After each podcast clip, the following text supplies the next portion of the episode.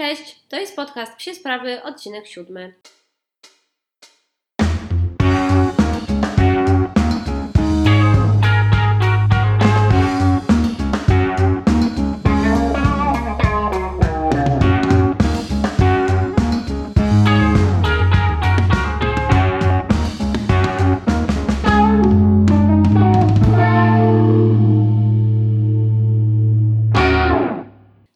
Fatum wisi nad tym siódmym odcinkiem.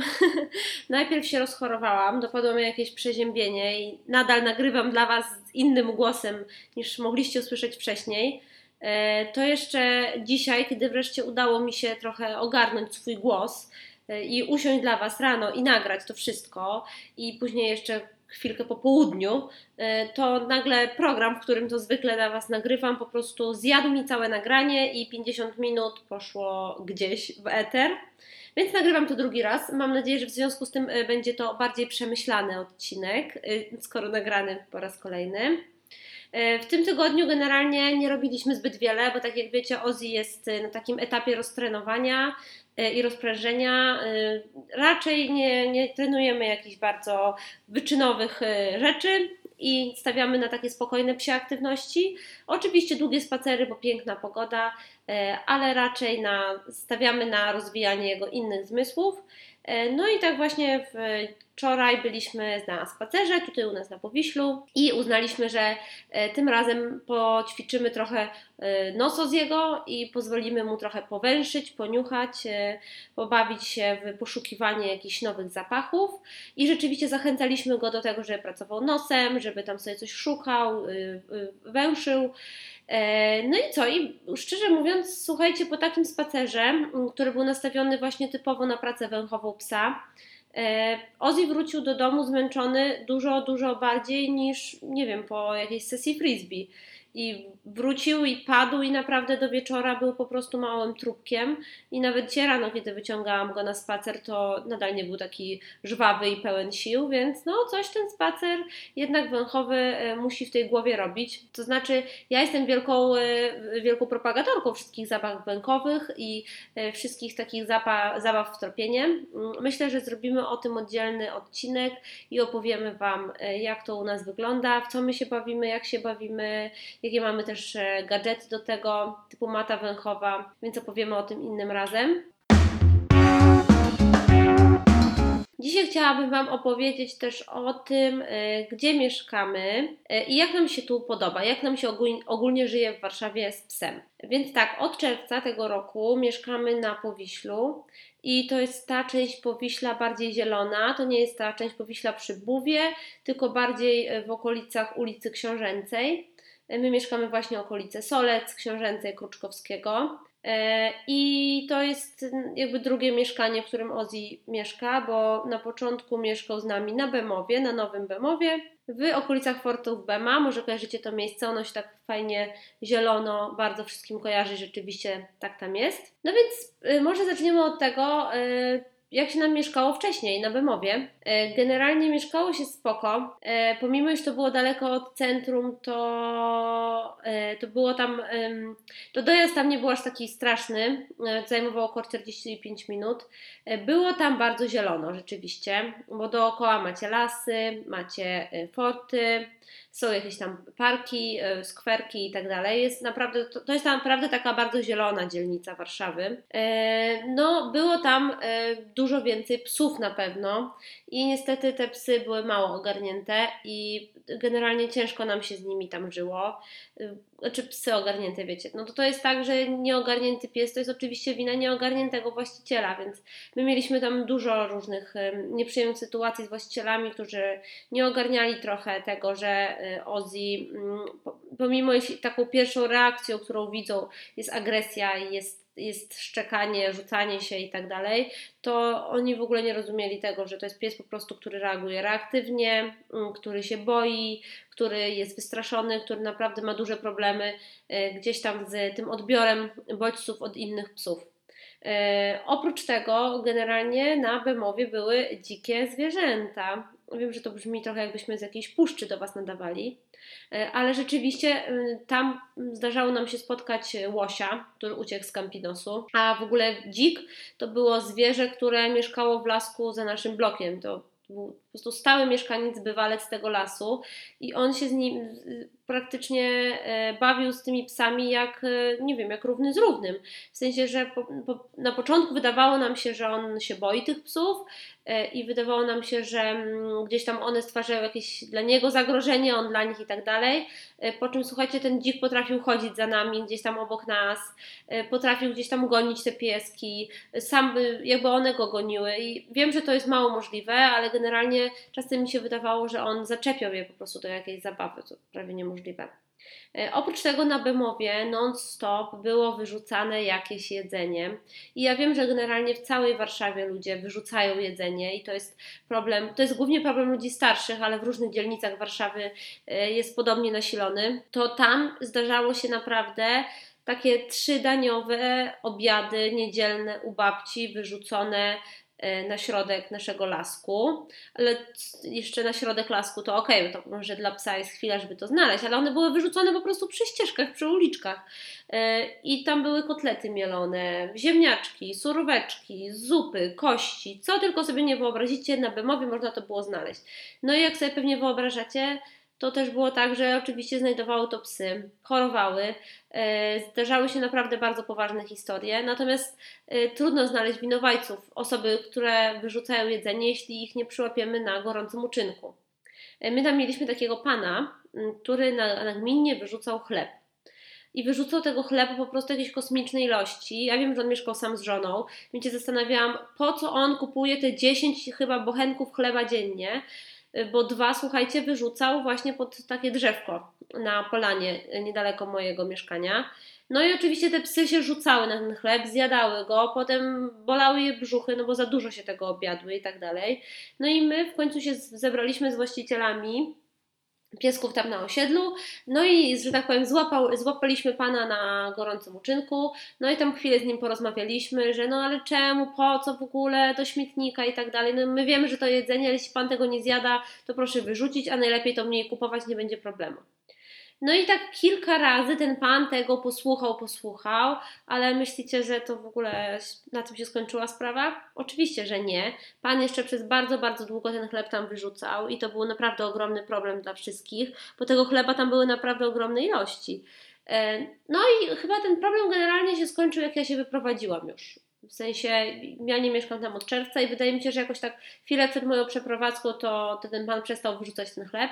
Nie wiem, czy się przeprowadził, czy, nie wiem, czy po prostu rzeczywiście nasze argumenty do niego trafiły. Poza tym, y, generalnie jeśli chodzi o te Bemowo, to też był trochę gorszy teren spacerowy, pod tym względem, że mm, tam wychodziło się od razu na takie miejsce, jakby z bloku praktycznie, które stwarzało takie warunki, żeby psa można było spuścić, on mógł sam biegać i tak dalej. I to, pomimo że może być uznane, że to jest wow, super sprawa mieć takie miejsce pod blokiem, to zasadniczo w przypadku tych osób, które właśnie tam mieszkały, to nie był dobry pomysł, bo to były często nienauczone gdzieś tam kontaktów z innymi psami, właśnie psy, które były reaktywne, które źle reagowały i tak dalej. E, no i tam było nam trochę ciężko spacerowo, bo jak wiecie, Ozzy ma problemy behawioralne i e, ciężko mu się witać z nowymi psami, ciężko mu odczytywać ich emocje, bodźce i tak dalej. Jest kilka raz, których bardzo się boi, których unika i dla których, dla, z którymi spotkanie dla niego jest bardzo trudne. No i tam niestety ciężko było tych ludzi ominąć, wytłumaczyć im, że ten pies nie jest agresywny, on nie jest dominujący, on naprawdę nie chce zrobić nic złego, on po prostu się naprawdę bardzo boi i nie umie tego lęku jakoś opanować w sobie. Nie było łatwo tam takich, e, że tak powiem, stosunkach psiopsich. No i też takim argumentem jakby mm, świadczącym e, przeciwko Bemo, Bemo View, BMW, nie wiem. Mam nadzieję, że pomożecie mi z tą odmianą. E, więc świadczącą przeciwko temu miejscu było to, że bardzo długo wracaliśmy do Oziego. My oboje pracujemy z moim mężem w centrum i zawsze pracowaliśmy. E, ja jeszcze tam miałam takie epizody, że pracowałam powiedzmy w okolicach Mokotowa e, mm, i tak dalej, czy tam Mordoru. Natomiast zawsze, e, zawsze raczej pracowaliśmy dalej od tego Bemowa. No więc wracaliśmy tam co najmniej 45 minut. To, ta też podróż była bardzo męcząca. My też już chcieliśmy troszeczkę mieszkać bliżej centrum, bliżej tego centrum wydarzeń też, tych wszystkich fajnych rzeczy, miejsc, które tu się dzieją.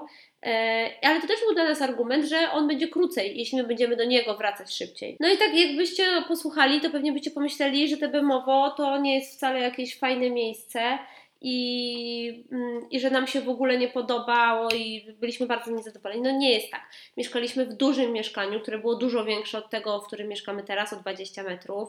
E, mieliśmy fajną okolicę, tak jak Wam powiedziałam. Mieliśmy super ziomków niektórych, z którymi Ozzy się e, spotykał praktycznie codziennie których uwielbiał, z którymi się świetnie bawił i to były jego jedyne kontakty z psami, no bo te, te inne były jednak jakieś tam bardziej kontrolowane. E, natomiast szukaliśmy już czegoś innego i jak szukaliśmy mieszkania. Bo muszę Wam powiedzieć, że też szukaliśmy mieszkania pod psa. Nie będziemy tego absolutnie ukrywać. To jest nasz, część naszej rodziny, więc ona także musiała mieć tutaj odpowiednie miejsce do życia. Przede wszystkim szukaliśmy mieszkania e, w centrum mm, na Mokotowie Żoliborzu, w takim gdzieś mniej więcej rejonie, dlatego że my też po prostu chcieliśmy być trochę bliżej życia, bliżej tego wszystkiego, co się dzieje w Warszawie, mieć łatwiejszy też dojazd do pracy, E, szybsze po prostu do niej dotarcie. E, natomiast dla nas najważniejsze było to, żeby ten blok był wokół jakichś terenów zielonych, żeby tam było jakieś miejsce, w którym pies może wyjść, zrobić szybkie siku, kupę i tak dalej, E, i żeby nie musieć po prostu nawet na krótki spacer iść z psem daleko, ani jechać daleko, co już w ogóle byłoby trudną sytuacją. Więc to był ważny argument. Kolejnym było to, żeby e, jeśli to będzie powyżej trzeciego, drugiego piętra, żeby to była winda, no bo żeby wiadomo, z tym pieskiem jak już będzie starszy, nie musieć wchodzić po schodach, nie musieć go nosić i tak dalej. No i po trzecie też sprawdzaliśmy sobie, gdzie tu w okolicy jest jakiś weterynarz, tak? jakaś przychodnia, klinika, gdzie będziemy mogli w nagłych wypadkach chodzić. My też mieliśmy przez, taką, przez moment taką zagwozdkę, czy już e, szukamy domu może pod Warszawą, czy jeszcze jednak mieszkania tutaj w centrum Warszawy. I przede wszystkim przeciwko domowi gdzieś tam za Warszawą świadczyło to, że e, no, te powroty do domu byłyby bardzo, bardzo długie i potem ruszenie się później znowu do Warszawy, nawet na treningi z psem, na fizjoterapię do weterynarza i tak dalej, to wszystko zajmowałoby bardzo dużo czasu, więc postanowiliśmy, że jeszcze teraz kupujemy mieszkanie, przeprowadzamy się gdzieś, gdzie jest blisko wszędzie, ale jest super zielono, jest fajna atmosfera, fajne otoczenie. No i wydaje mi się, że znaleźliśmy takie miejsce. Mm, przeprowadziliśmy się e, chyba dokładnie rok temu. E, przepraszam, rok temu zaczęliśmy szukać mieszkania, rok temu kupiliśmy mieszkanie, przeprowadziliśmy się w czerwcu. No i nasze mieszkanie rzeczywiście jest w takim, takim małym zielonym zagłębiu, bo mamy wokół trzy parki, w tym jeden praktycznie po wyjściu z klatki. Jesteśmy bardzo zadowoleni z tej lokalizacji, bardzo nam się podoba. E, Ozzy ma tutaj naprawdę całkiem fajnych e, nowych kolegów, o których też zaraz Wam opowiem jak jakby go przyzwyczajaliśmy do tego. No właśnie, i pomyślałam, że z racji, że poruszam temat przeprowadzki, naszej przeprowadzki tutaj jak nam się tutaj żyje, a żyje nam się naprawdę fajnie, to opowiem też o tym, jak przygotować psa do przeprowadzki. Może kto, kogoś z Was czeka Was to niedługo i taka wiedza Wam się przyda. Więc warto zacząć od tego, żeby psa przyzwyczajać najpierw do okolicy, że okolica jest fajna. A więc jak będziecie na przykład jechać e, tutaj do nowego mieszkania, które właśnie remontujecie, czy które się buduje, możecie wziąć psa i jedno z Was niech idzie sprawdzić mieszkanie, a drugie niech przejdzie się z pieskiem na spacer dookoła. Oczywiście nagradzajcie go, y, dajcie mu dużo pozytywnej energii, dużo wsparcia, dużo radości, że tu jest fajnie, tu jest miło, wow, patrz, super, krzaczki, zabawka, po prostu tu się dzieje tyle fajnych rzeczy, tu jest tak sympatycznie, po prostu warto tu być. Potem warto tego pieska zabierać y, do samego mieszkania i pokazywać mu, tutaj będziesz mój drogi jeszcze, już niedługo mieszkał. Y, ja na początku bardzo stopniowałam te wizyty, bo Ozzy się bardzo denerwował, jak tu wchodził, nie wiedział w ogóle o co chodzi, nie wiedział co się dzieje, czemu teraz jesteśmy w jakimś innym mieszkaniu. E, więc oczywiście wchodziłam z nim na krótko, od razu była jakaś sesja smaczków, może jakaś zabawka, e, trochę się tam poszarpaliśmy szarpakiem, żeby ją się tu super kojarzyło i wychodziliśmy. No i z każdym razem te, te, te pobyty w mieszkaniu były coraz dłuższe, coraz dłuższe. Y, aż w końcu zaczęliśmy jakby już przychodzić z nim tutaj i powiedzmy siedzieć dość długo, tak żeby on już miał też miejsce, żeby wiedział, że ma tu miejsce, gdzie może odpocząć, spokojnie posiedzieć i tak dalej. No i kolejnym etapem już była oczywiście przeprowadzka. Myślę, że ona przeszła w miarę dobrze, Ozzy aż tak bardzo się nie denerwował, dawał sobie z tym radę y, i zaznajamianie z psami wokół. Tak jak Wam mówiłam, Ozzy ma y, duże problemy z zapoznawaniem się z psami. Przez to, że jak był mały, to ja jakby wiem, że popełniłam wiele błędów i też nie, pokazywa, nie pokazałam mu, jak się witać z psem, jak reagować na psa i tak dalej. E, to on często reaguje mm, strachem, e, a ten strach dalej objawia się agresją, szczekaniem, nerwow- taką bardzo dużą nerwowością i tak dalej. I on potrafi już teraz, po dwóch, trzech latach terapii behawioralnej, rzeczywiście nad tym zapanować. Natomiast y, tym razem uznaliśmy, skoro się przeprowadzamy, musimy do tego podejść tysiąc razy mądrzej niż na, y, na Bemowie zaczęliśmy, jak był mały. I musimy to zrobić bardzo spokojnie, zgodnie z jego rytmem, z jego tempem, z jego potrzebami. No i słuchajcie, okazało się, że Ozzy tutaj na nowym osiedlu odnajduje się fantastycznie, odnajduje się 100 razy lepiej na Bemowie. E, I konsultowałam ten temat z moją behawiorystką, i obie do końca nie wiemy, dlaczego tak jest. I nie znamy tutaj tej recepty, którą mogłabym Wam przedstawić i powiedzieć, tak, to jest idealna recepta na to, jak reaktywnego, e, bardzo psa, takiego reagującego negatywnie na inne psy, wprowadzić w nowe otoczenie z sukcesem. Złożyło się na to kilka składników. To, że my to robiliśmy inaczej, ja byłam spokojniejsza, nie rzucałam go jakby w te psy i nie, mm, i nie chciałam jakby na siłę się, żeby on się witał z tymi psami. Po drugie, tutaj też te pieski są naprawdę fajne. I ci właściciele są bardzo spoko, i te psy są bardzo spokojne, są wyważone, są takie. Mm, widać, że te psy tutaj po prostu mają więcej bodźców chyba na co dzień i że spotykają na co dzień trochę inne psy mają inne doświadczenia, więc potrafią sobie radzić w różnych sytuacjach i potrafią się komunikować z różnymi psami. Tak to sobie tłumaczę. Y, no po drugie, Ozzy, wiecie, przeprowadził się w nowe miejsce, więc trochę się czuł jak taki nowy uczeń w pierwszej klasie że jestem nowy, muszę się trochę przypodobać, muszę być miły dla wszystkich, no bo kto wie, no jak ja, jak ja im się spodobam i tak dalej. No i, i rzeczywiście y, on się trochę po prostu bał, on się stresował tutaj, więc może gdzieś tam odłożył na bok tę swoją reaktywność i te problemy związane z, z, kontaktami z psami, bo jakby swój lęk bardziej tutaj opierał na nowym miejscu, nowym doświadczeniu i tak dalej.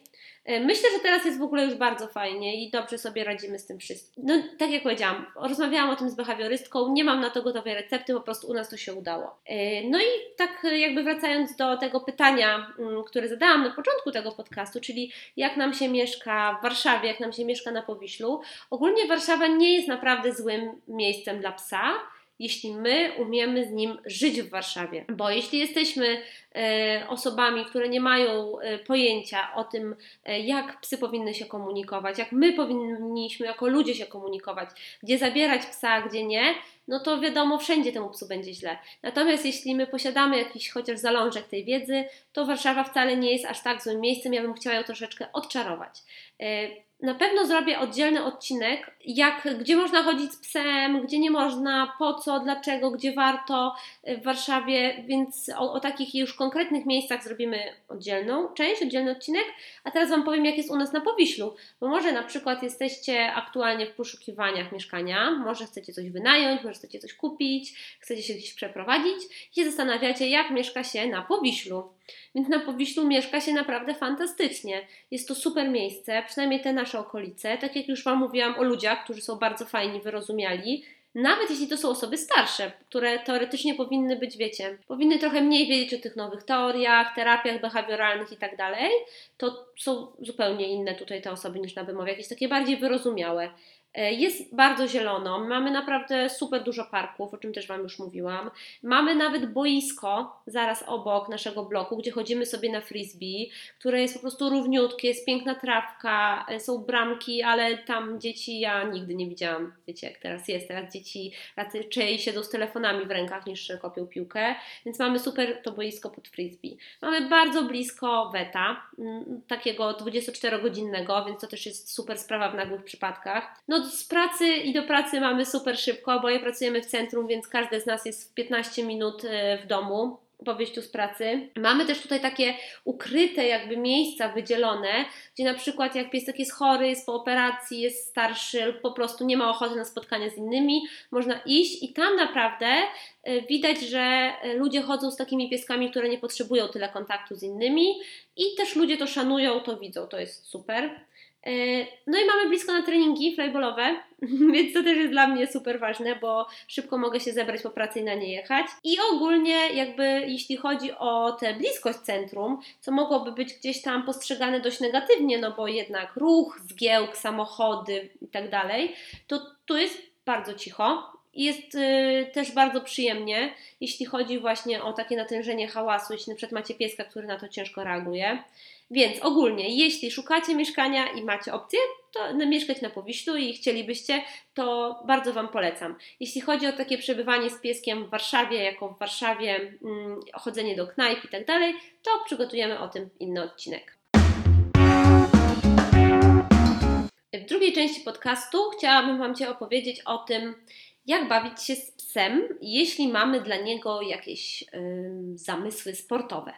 E, ostatnio mówiłam Wam o tym, jaki pies nadaje się do sportu i dziękuję Wam bardzo za wszystkie pozytywne komentarze dotyczące tego odcinka. Cieszę się, że Wam się spodobał. Postanowiłam dlatego iść teraz krok dalej i powiedzieć Wam, jakby skoro, jeśli już przeanalizujecie tego swojego fafika i uznacie, że on jest tutaj po prostu świetnym materiałem do sportów, albo po prostu wszystko jest u niego ok, głowa ok, ciało ok i Wy ok i po prostu chcecie spróbować, to jak zacząć taką wspólną zabawę.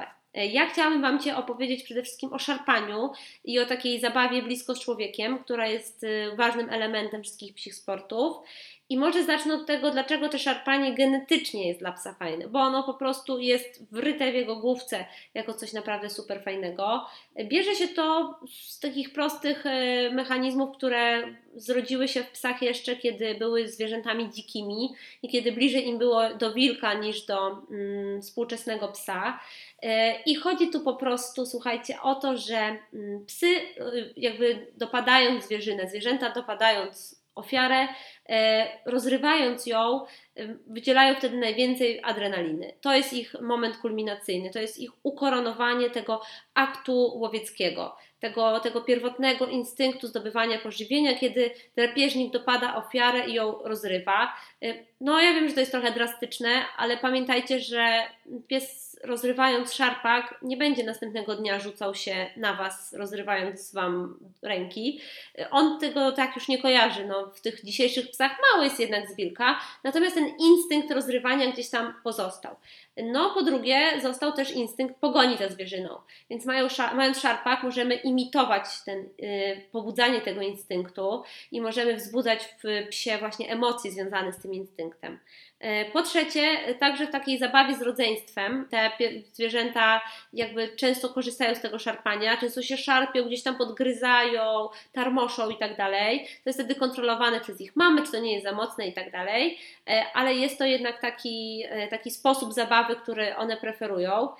No i oczywiście tym satysfakcjonującym momentem dla psa, tak jak powiedziałam, jest dopadnięcie tej zwierzyny.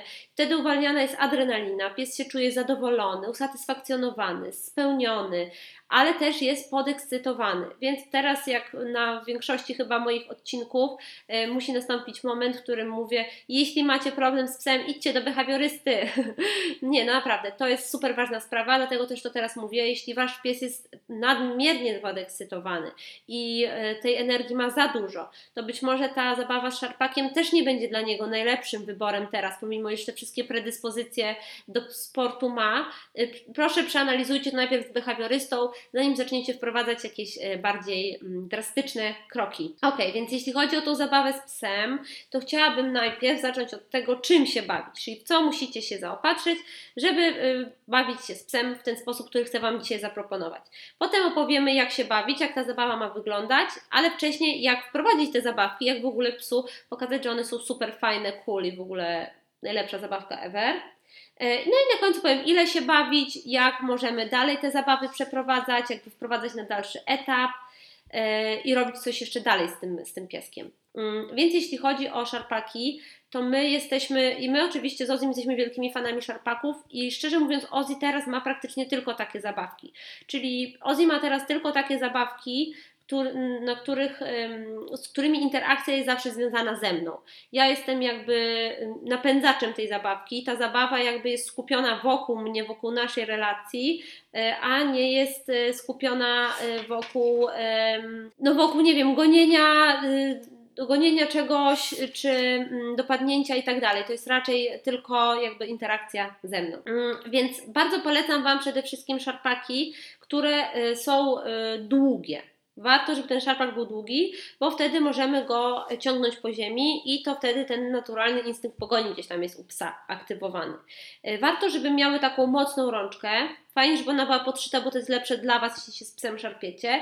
No i warto też zwrócić uwagę na amortyzator. Jeśli y, szarpak go posiada, wtedy po prostu przy mocniejszym zacisku szczęki psa i mocniejszym ciągnięciu siłą jego mięśni łatwiej Wam będzie kontrolować ten jego ruch. Najfajniejsze chyba szarpaki, jakie ja znam, to są niestety szarpaki, które mają gdzieś tam sobie futro. Niestety, no bo wiem, że zwykle miłośnicy psów to są po prostu miłośnicy zwierząt, którzy są bardzo wrażliwi na te tematy, więc od razu tutaj powiem, że my mamy szarpaki zarówno z futra sztucznego, jak i z futra naturalnego. Mamy szarpaki z futra owcy i z futra królika. I ja zdaję sobie sprawę z tego, że to jest mało ekologiczne rozwiązanie e, i mało cruelty free, ale mm, no niestety tak to wygląda, że, że psom się te szarpaki najbardziej podobają. I tutaj mam teraz taki tip dla właścicieli hartów, e, który przyszedł do nas, e, do mojej drużyny z, mm, od tenera najszybszej drużyny w Europie, że u niego, słuchajcie, wszystkie harty biegają na szarpaki z królika. One je najbardziej napędzają, najbardziej cieszy je zabawa nimi i to jest dla nich jakiś tam najfajniejszy wybór, więc e, od razu i lojalnie uprzedzam, tutaj będzie trochę mowa o, o tych króliczych i owczych szarpakach. Mm, bardzo fajną wersją szarpaka e, są też takie szarpaki, które mm, mają, które są jakby plecionym warkoczem. E, wyobraźcie sobie, to jest bardzo prosta sprawa do zrobienia w domu, każdy z Was może. E, absolutnie z jakiegoś taniego koca IKEA wystarczy wyciąć długie paski i zapleście tak, jakbyście splatali warkocz. I to jest super zabawka dla psa, bo jest miękka i pies nie rani sobie o nią ani dziąseł, ani zębów. E, i jest dobra też dla małych psów, wtedy można ten warkocz trochę luźniej spleść. Bardzo fajne szarpaki właśnie tego typu, tyle że z dodanym futrem pomiędzy jakby tymi warkoczami, czyli ten, ten futro jest wplecione w ten warkocz, on jest taki puchaty ten szarpak. Takie fajne szarpaki znajdziecie u psiej szpulki. E, wszystkie namiary w ogóle na wszystkie szarpaki, które teraz wymieniam, e, znajdziecie w linkach w poście na Facebooku i w przypiętych relacjach na Instagramie. Przyszykuję tam dla Was takie specjalne tablice z tymi markami. E, bardzo często też e, zdarzają się takie szarpaki, które zamiast futra mają e, przypięty mop. I to się pieskom bardzo podoba, bo ten mop też ma te takie końcówki, które trochę imitują futerko zwierzaka i myślę, że to też w psach wzbudza właśnie te, te instynkty takie łowieckie i one się bardzo, bardzo się w większości psów podobają. E, na przykład to jemu się średnio podobał ten szarpak. On, tak, znaczy on teraz się już szarpie wszystkim, jak już się nauczył tego. Natomiast na początku e, musiałam się stosować do innych mm, trików, o, którym też, o których też Wam zaraz opowiem. E, ale te z mopem są naprawdę fajne. E, więc generalnie tych wersji szarpaków trochę mamy i mamy trochę firm, które je robią w Polsce i słuchajcie, to są naprawdę świetne firmy, które je robią na super poziomie. Więc ta wspomniana psia szpulka z futrem. My mamy też szarpaki od firmy Zajma, od Rock Dog, od Siriusa. E, mamy też coś od Rauki i od Dogscraft. Każda ta firma robi coś innego, w trochę inny sposób. Przypnę Wam w tej relacji je wszystkie, żebyście widzieli, mogli sobie sprawdzić i znaleźć coś dla siebie. Bardzo fajne są różne takie wersje, gdzie ten szarpak na przykład ma na końcu tę piłkę ażurkę, to się nazywa chyba Holy Roller, a na przykład ta ażurka jest jeszcze wypchana futrem. Y, Ozzy bardzo lubi te ażurki, chyba tą z futrem mu właśnie kupię, bo to jest fajny patent. Y, są też super y, i one się w ogóle nam sprawdziły najlepiej. To jest taki hit hitów Oziego, czyli szarpaki z futrem i z piłką Chuckit na końcu. Te piłki Chuckit to kojarzycie, one są bardzo mocne, wytrzymałe, one też się fajnie mamlają w pysku. No i Ozzy je uwielbia, on jakby najchętniej się nimi nagradza i to są jego jakieś tam ulubione zabawki. A mapie wspomniałam. Widziałam też na, u jednej z tych marek szarpaki na przykład z takimi frędzlami, czy to chyba dla takich psów, które lubią, kiedy coś tam szeleści i, i wydaje jakieś dźwięki. Bardzo fajne są też e, szarpaki z piłką z TPR, bo to jest taka piłka, która jest trwała, ale jest z takiego materiału, który się też tam dobrze mamla. Więc jeśli macie psa, który jest takim właśnie mamlaczem, lubi coś tam w tym pysku cały czas trzymać, to to będzie dobry pomysł. E, ale też widziałam na przykład szarpak, mm, w którym była umieszczona jakby taka kieszonka na jedzenie. No to czyli to dla już takich obżartuchów. E, jeśli najlepiej nagradzają się jedzeniem i ten zapach jedzenia bardzo przyciąga tego psa, to są takie właśnie specjalne szarpaki, które mają na końcu jakby zamykaną, ja widziałam akurat na rzep, saszetkę, w którą chowa się smaczki i pies jakby je gdzieś tam czuje biegnąc do tego szarpaka. To jest fajne rozwiązanie, bo przekierowuje się tą energię psa z poszukiwania pożywienia i z tego, tego, wiecie, takiego obżarstwa, jednak na coś pozytywnego, czyli na zabawę. E, jeszcze taka jedna uwaga, że te szarpaki z futrem mogą być mało trwałe. E, jednak te futro pieski potrafią wygryzać, bawią się nim e, bardzo energicznie i to nie jest też szarpak, który Wam przetrwa bardzo, bardzo długo. Chociaż na przykład mm, zależy, jakiego macie psa. Ja mam, Ozzy jest takim psem, który nie niszczy zabawek, on je raczej tak mamle niż, nie wiem, wyrywa to futro, zjada i tak dalej. E, więc on swoje szarpaki ma praktycznie wszystkie od początku, kiedy je ma, od około 3 lat. E, natomiast wiem, że są psy, które bardzo szybko te szarpaki niszczą. W takim wypadku postawiłabym z pewnością na szarpak, który ma e, piłeczkę lub ma mopa, no bo mop to jest bardzo tania rzecz, którą łatwo wymienić, no a te piłki, na przykład te czekity są super, super trwałe. No i jakby dlaczego jest tyle różnych wersji tych szarpaków, tyle mod, y, jakichś modyfikacji, pomysłów i tak dalej. Generalnie ten szarpak to ma być coś, co pies uzna za swój łup, za zdobycz, e, za coś, co jest dla niego super interesujące, co przyciąga jego wzrok, co sprawia, że w ogóle się mega ekscytuje. Dlatego, że są różne psy i są e, różne preferencje ich i one mają różne też zmysły, inaczej pracują e, z różnymi rzeczami, to dlatego te zabawki są tak różne. I dla jednego psa bardzo pociągające może być te mamlanie tej piłki, która jest przy szarpaku, dla innego może być bardziej mm, ekscytujące samo szarpanie futra, a na przykład dla mojego z jego jest bardziej fascynujące złapanie tej piłki, poszarpanie tej piłki, tak? Musicie po prostu próbować, musicie sprawdzać, E, słuchajcie, to też jest tak, że ja już tych szarpaków e, przerobiłam naprawdę kilkanaście z praktycznie wszystkich firm w Polsce, więc umówmy się tak, że jeśli będziecie mieli wątpliwości, jaki szarpak dla Waszego psa, napiszecie do mnie i ja Wam z wielką chęcią pomogę i wybiorę coś dla Waszego pieska, e, bo już naprawdę mam w tym spore doświadczenie. Okej, okay, dobra, no to teraz przechodzimy do głównej kwestii, czyli do tego, jak się w ogóle bawić z tym psem, jak wprowadzać szarpak. Y, chciałabym zacząć od tego, o czym mówię już strasznie dużo i strasznie długo, mam nadzieję, że nie jesteście znudzeni, czyli od relacji z psem. Relacja z psem to jest podstawa wszystkich sportów, bez tego nie ma sportu, bez tego nie ma aktywności psioludzkiej, bo po prostu ten pies będzie to robił z musu, a wtedy to jest bez sensu. Pies musi chcieć, musi się cieszyć, a do tego musi mieć wspaniałą relację ze swoim właścicielem. I dla mnie ta relacja to są jakby dwie części. Jedna to są te uczucia do tego właściciela, które pies buduje od momentu, w którym go pozna, y, plus zaufanie. I te dwa elementy, zbudowane razem na pozytywnych podstawach, dopiero dają takie poczucie bezpieczeństwa. I przy tym poczuciu bezpieczeństwa e, ważne jest właśnie to, e, żeby zbudować je jak najlepiej, zanim w ogóle zaczniemy z psem pracować w jakikolwiek sposób. Nawet jeśli tym początkiem pracy będzie zabawa. Najpierw musi być ta relacja, musi być zbudowane to poczucie bezpieczeństwa psa. E, no i jak my to robimy? Oczywiście na początku budujemy tę relację poprzez zaufanie, a następnie, jeśli już wiemy, że wszystko jest ok, że ten pies rzeczywiście dobrze się czuje w naszym towarzystwie, jest szczęśliwy, zadowolony z nami, lubi z nami przebywać, możemy zacząć wprowadzać takie e, podstawowe mm, zabawy, które dalej oczywiście mogą przerodzić się w jakieś wstępy do sportu. A, jeszcze chciałam dodać, setny raz e, w ciągu wszystkich podcastów, jeśli Wasz pies ma problemy behawioralne, pamiętajcie, że pierwszą rzeczą jest udanie się do behawiorysty, a nie szukanie rozwiązań w zabawach, nie wiem, w jakiejś tutaj tresurze i tak dalej. Najpierw się zawsze skonsultujcie z odpowiednią osobą. My zawsze staramy się wprowadzać szopaki, my w sensie osoby pracujące sportowo, bardzo pozytywnymi metodami i oczywiście nigdy nie staramy się tego robić w taki bardzo ostentacyjny, energi- może nie energiczny, ale taki bezpośredni sposób. W sensie, że nie rzucamy w tego psa tą zabawką, nie każemy mu się bawić, nie przechodzimy od razu do najostrzejszej zabawy,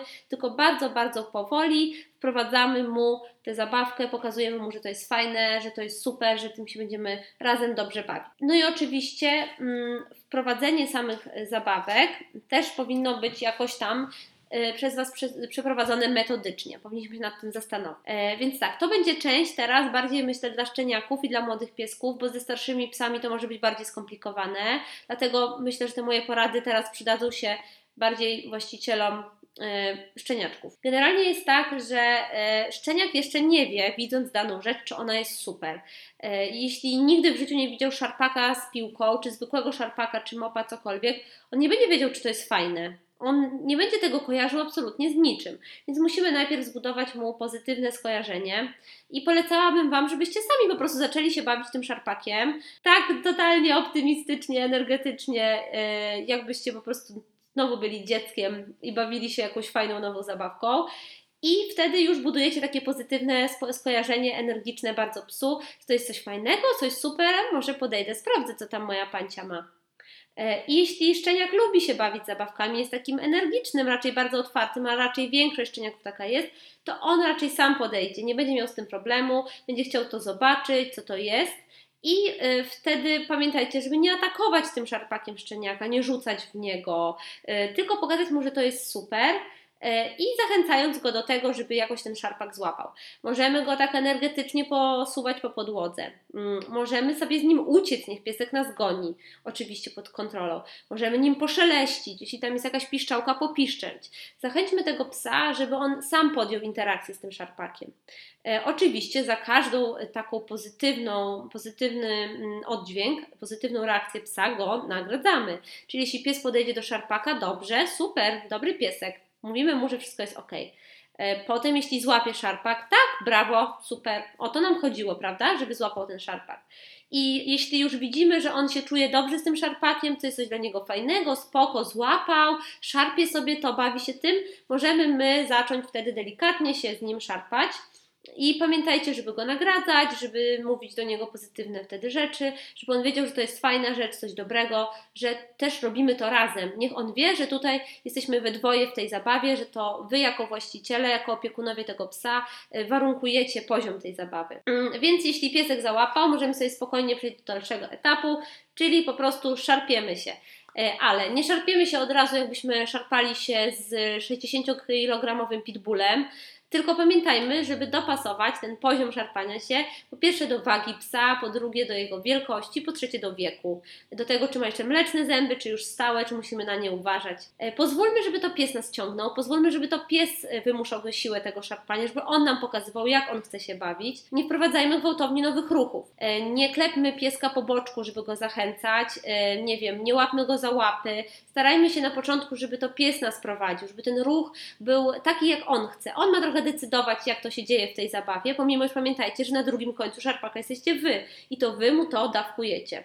Mm, no i co jest teraz bardzo ważne, to jest bardzo ważny y, y, punkt zabawy w szarpanie, że pies musi wygrać. Y, I moi drodzy, to nie jest tak jak mówi Cezar Milian, że jeśli pozwolicie psu wygrać w zabawie, to on od dzisiaj będzie wiedział, kto tu rządzi i jutro obsika wam buty, a pojutrze, nie wiem, nie pozwoli wam wejść do domu, tylko on poczuje się wspaniale, on się poczuje doceniony, usatysfakcjonowany, się poczuje szczęśliwy. Wow, udało mi się, szarpałem się tutaj i wygrałem. To jest takie wspaniałe uczucie dla psa, bo ono buduje jego poczucie własnej wartości, poczucie jego świadomości, tego, że jest super, że przede wszystkim warto robić coś z Wami. Pamiętajcie, że Wy jesteście w tej zabawie, Wy ją warunkujecie i pies, jeśli będzie się bawił obok Was z Wami, zawsze będzie kojarzył to z bardzo pozytywną rzeczą wokół Was, z pozytywną e, wygraną, właśnie z takim super pozytywnym uczuciem. Tak. E, I w którym momencie puścić? To też jest bardzo ważne. Generalnie, jak już czujecie taką siłę szarpania psa, to y, pomyślcie, w którym momencie ta siła już jest prawie, prawie największa i wtedy puśćcie. To musi być jakby taki moment, zaraz chwilę przed tym, jak pies by już tak ciągnął na maksa. Wiem, że to jest bardzo ciężko wyczuć, natomiast po kilku próbach z pewnością Wam się uda, a jeśli puścicie w pewnym w złym momencie, niekoniecznie tym takim idealnym, to i tak się nic złego nie stanie. E, no i słuchajcie, wtedy istnieje taka obawa, że pies z tym szarpakiem, on złowi ten szarpak, wygra go i że nie będzie chciał do Was przybiec i ponownie się nim bawić. Jest oczywiście taka opcja, natomiast po to właśnie ten szarpak jest długi, żebyście Wy zdążyli albo w odpowiednim momencie przechwycić drugą, drugi koniec tego szarpaka, tego, którego akurat nie szarpie pies, i dalej się z nim szarpać i pokazać mu, że super, ta zabawa się jeszcze nie skończyła, ona dalej trwa. Albo, co ja bardzo polecam, przygotujcie sobie od razu drugą zabawkę i drugi szarpak i pokażcie mu, że ok, jeśli puścisz, to dostaniesz to jeszcze raz. I w psiej głowie to wygląda w ten sposób. Ok, szarpię się, wygrałem, ale mam super nagrodę. O kurczę, mogę się szarpać jeszcze raz i mieć jeszcze raz to wspaniałe uczucie, w którym wygrywam. Rozumiecie? Im się mocniej zbudujecie te takie poczucie bezpieczeństwa i poczucie zaufania, że zabawa jakby nie musi się skończyć w momencie tej wygranej, tylko ona może dalej trwać, bo ja mogę dalej się szarpać z moją pancią, moim panciem, to on tym bardziej będzie Wam ufał i tym bardziej będzie chciał z Wami wymienić się na kolejną zabawkę, na nową zabawkę.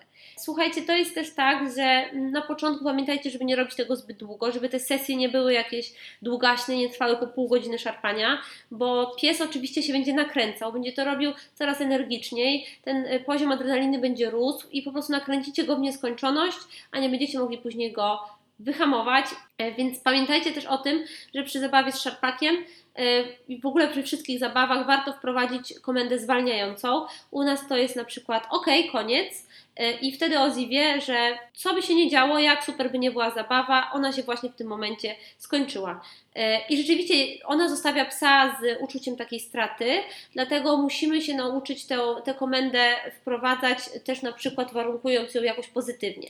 Czyli jeśli pies powiedzmy puści zabawkę, uspokoi się na chwilę, my oczywiście wcześniej mówimy ok, koniec i dajemy mu smaczka, żeby to mu się pozytywnie kojarzyło, że to jest koniec, ale to nie jest koniec zabawy w ogóle wszystkiego, tylko to jest taki koniec tej danej aktywności, mogę być spokojny, mogę teraz...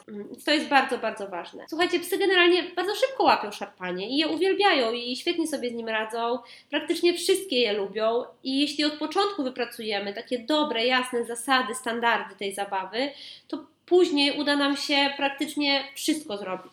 I y, uda nam się fantastycznie nagradzać psa później zamiast smaczkami właśnie tym szarpaniem.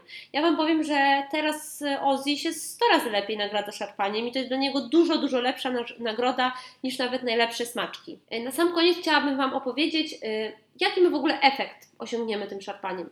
Po co my to robimy, jaki jest cel?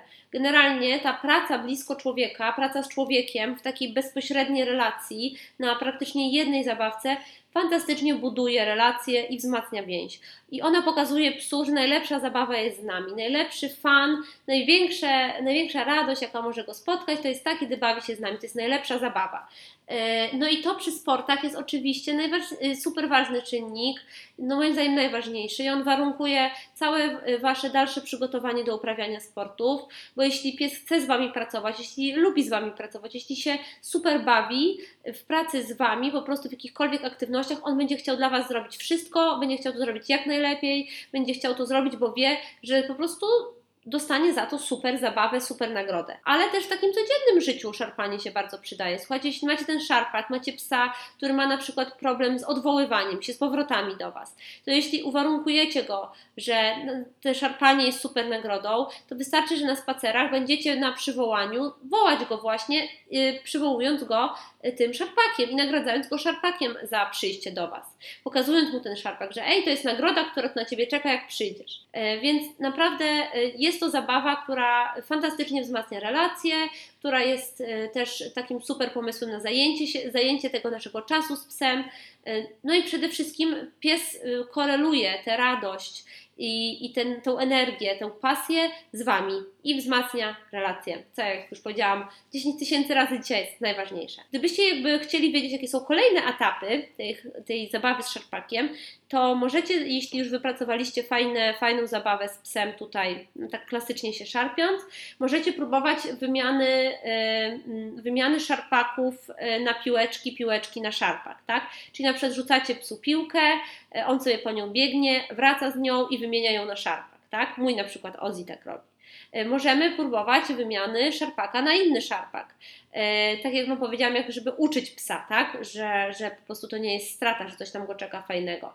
Możecie też aportować całym szarpakiem i nagradzać psa za przyniesienie aportu kolejnym. Jest naprawdę wiele, wiele fajnych opcji tej pracy z psem E, na szarpaku i to są takie mm, elementy, które Wam się przydadzą w, po prostu w codziennym życiu z psem, nie tylko w sportach, ale tak na co dzień, w takiej codziennej relacji, już nie wspominając o tym, że tak jak powiedziałam Wam na początku, to szarpanie dla psa jest mega satysfakcjonującym, fajnym doświadczeniem. Na koniec chciałabym jak zwykle podziękować za wszystkie odsłuchania. Mam nadzieję, że nie przeszkadzał Wam bardzo mój lekko zachrypnięty głos e, w tym odcinku. E, Bardzo dziękuję Wam za wszystkie komentarze na social mediach. Cieszę się, że to moje sportowe podejście do życia z psem znajduje e, tylu fanów i cieszę się, że Wam się podobają te odcinki. No i mam nadzieję do usłyszenia za tydzień.